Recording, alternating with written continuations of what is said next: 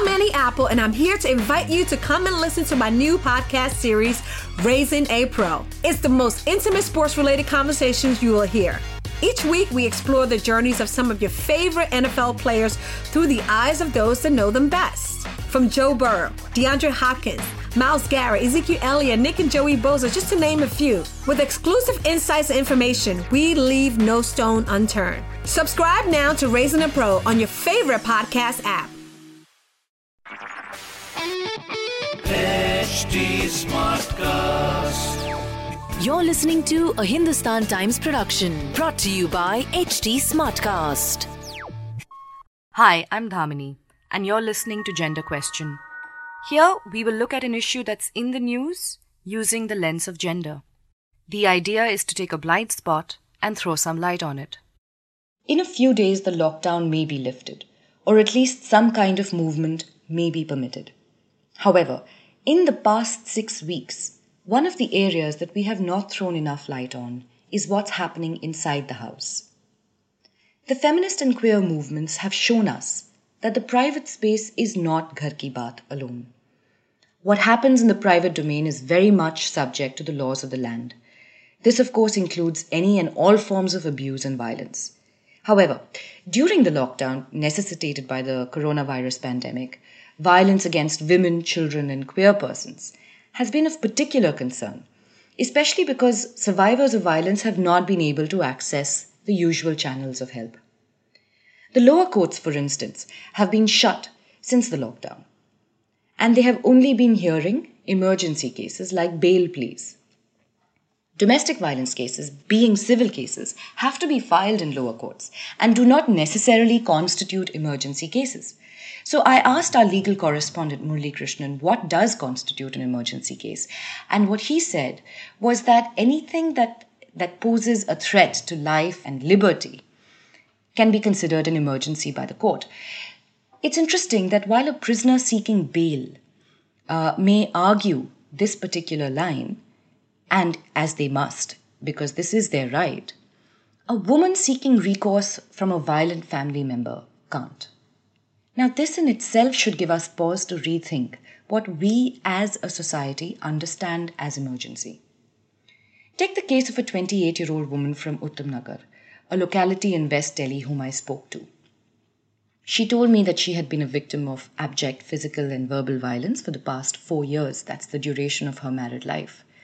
During the lockdown, she was repeatedly chided for not doing domestic chores fast enough. When she complained to her father, who is based in Nepal, about this, he reached out to a New Delhi based shelter home called Shakti Shalini. They in turn asked him to reach out to the police so that the police could intervene in this matter. Two days before the police arrived, her husband beat her to an inch of her life, the woman told me.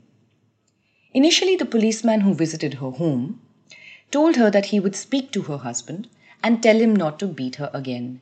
The policeman told her that she should obey the lockdown and stay indoors. I know my husband, the woman told me. Telling him not to beat me was not going to help. It was only after repeated calls from the shelter home that the policeman agreed to take the woman for a medical checkup. Another few hours passed before he transported her to the shelter home run by Shakti Shalini, whose location I will not disclose to protect the survivors staying there. I spoke to the coordinator and counselor of the shelter home, Dolly Singh, who confirmed these events to me. The 28 year old was inconsolable while she spoke to me over the phone. Her only consolation was that both her daughters, both of them below the age of three, were staying with her. In the second week of April, around the time that this woman was shifted to the shelter home, the Delhi police alone recorded a total of 2,446 calls on their helpline numbers. Of these calls, 1,612 pertained to domestic violence. Now, a few weeks ago, a team of Delhi based lawyers filed a public interest litigation in the Delhi High Court, which called domestic violence and abuse an opportunistic infection that flourishes in conditions created by a pandemic, such as this lockdown. They weren't too far off the mark. a March 25 study by a group of Columbia University researchers wrote that as service machinery operate in crisis mode to contain a pandemic, other critical services of the state, particularly those needed by women and girls, often become unavailable or are deprioritized and deemed non essential. A Hindustan Times analysis of cases recorded across the country reveals two important aspects of this issue. One, while some states reported a decline in the number of domestic violence complaints, others reported a spike in the calls being received by helplines. What this indicates is that the incidence of domestic violence during the lockdown depends upon the ability of victims to make complaints while they share domestic spaces with perpetrators.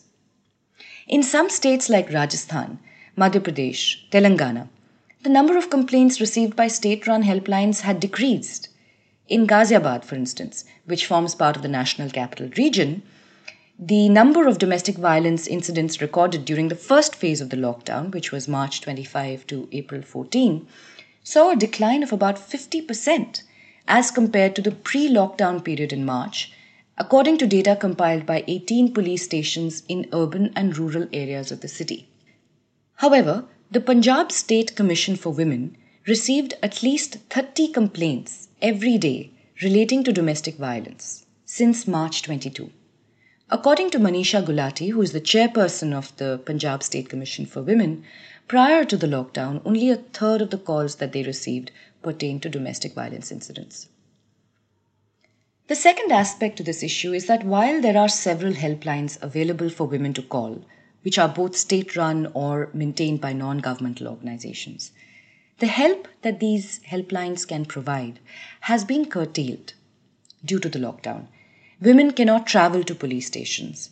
Social workers cannot reach them or arrange for their travel, as this is not considered an essential service. The police are overburdened with COVID 19 duties and are simply not trained as counselors who can tackle cases of domestic violence. On April 18th, the Delhi High Court directed the state and centre and the National and State Commissions for Women to submit status reports on the measures that they have undertaken to protect women from domestic violence. A high level meeting took place, which was chaired by the Union Ministry of Women and Child Development, and all the respondents in this case submitted status reports. The government of Delhi, for instance, told the court that it had already put in place a protocol on April 12th. This protocol was on tackling cases of domestic violence during a lockdown, and it was a multi step process. Once a survivor reaches out to the helpline, which is 181, the telecaller will take down her complaint. Step 2 The telecaller will forward her case to a counselor who will then be required to establish a phone communication with the survivor because of the lockdown. The counselor is empowered to conduct sessions with the woman, her spouse, or family if required. Step 3. In case the woman is a victim of sexual or physical assault, the telecaller is required to inform the police about the case and assist the woman in filing a first information report. Step 4. The counselor is further required to inform the protection officer to allow them to file an incidents report. Delhi has 17 protection officers.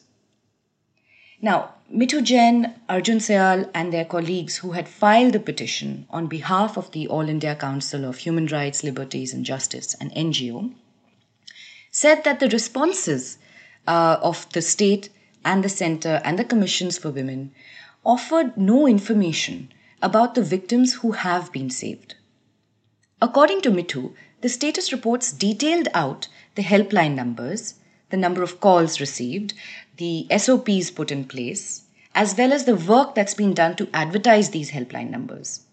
What they did not do is offer any data on the action on calls taken.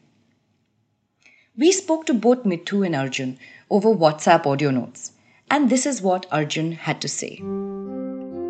What was rather disappointing was the fact that the state government went on to just do one publication, one day publication in two newspapers on a particular day. Uh, that two papers of English medium in English circulation, and there was no uh, publications in the Hindi papers, there was no method or there was no plan as to how do they want to really publicize the number of plethora of these helplines given. What is each helpline? What is the scope and role of each helpline was not clarified by way of mass media publication, creating awareness, etc. In fact, Mithu and her team members had already called several of the helpline numbers on behalf of a survivor prior to having filed a petition. So they also submitted a brief note to the High Court based on the responses that they had received. Uh, they called up 1091, 121, 181, among other helpline numbers. The first was unavailable when they dialed it. The second disconnected as soon as it was dialed. The third was picked up by a telecaller who said that only a counselor could refer them to a protection officer. As you can see, not all the helplines were unresponsive.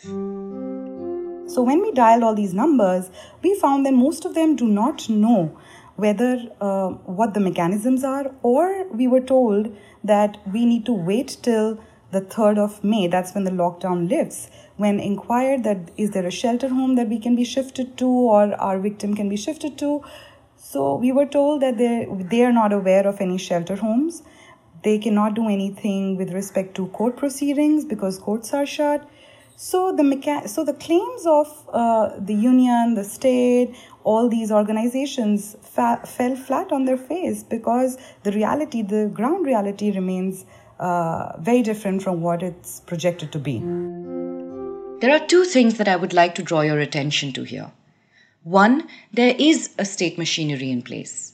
There are helplines, there are callers sitting at the receiver's end, there are one stop shelters across states where women could go, and there are also protection officers who have been appointed to look into such domestic violence incidents.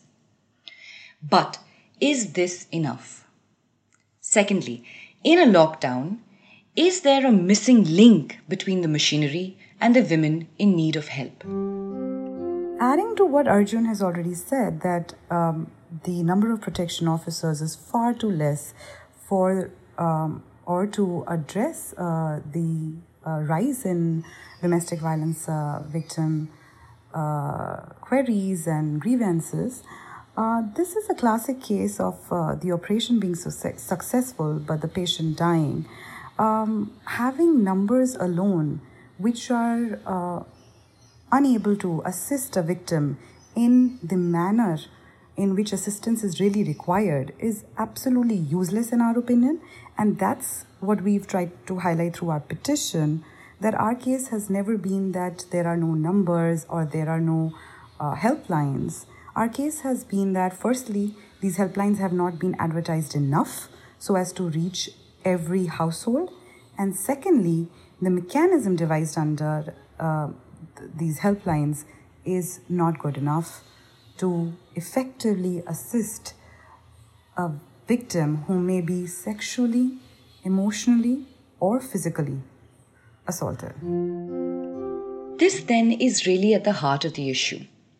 If the survivor is not receiving the assistance that she requires, then is the system in place enough? The fact that protection officers were not considered essential services in this lockdown, the fact that the protocol did not extend to include how a survivor of abuse could access safe spaces if she chose to, has essentially meant that for hundreds of women, their emergencies have been theirs alone to handle. If you have any questions, do reach out to me at the rate Dhamini on Twitter. You can also leave your feedback at HT Smartcast on Twitter, Instagram, and Facebook. Bye. This was a Hindustan Times production brought to you by HT Smartcast. HT Smartcast. I'm Annie Apple, and I'm here to invite you to come and listen to my new podcast series, Raising a Pro. It's the most intimate sports related conversations you will hear. Each week, we explore the journeys of some of your favorite NFL players through the eyes of those that know them best. from Joe Burrow, DeAndre Hopkins, Myles Garrett, Ezekiel Elliott, Nick and Joey Bosa, just to name a few. With exclusive insights and information, we leave no stone unturned. Subscribe now to Raising a Pro on your favorite podcast app.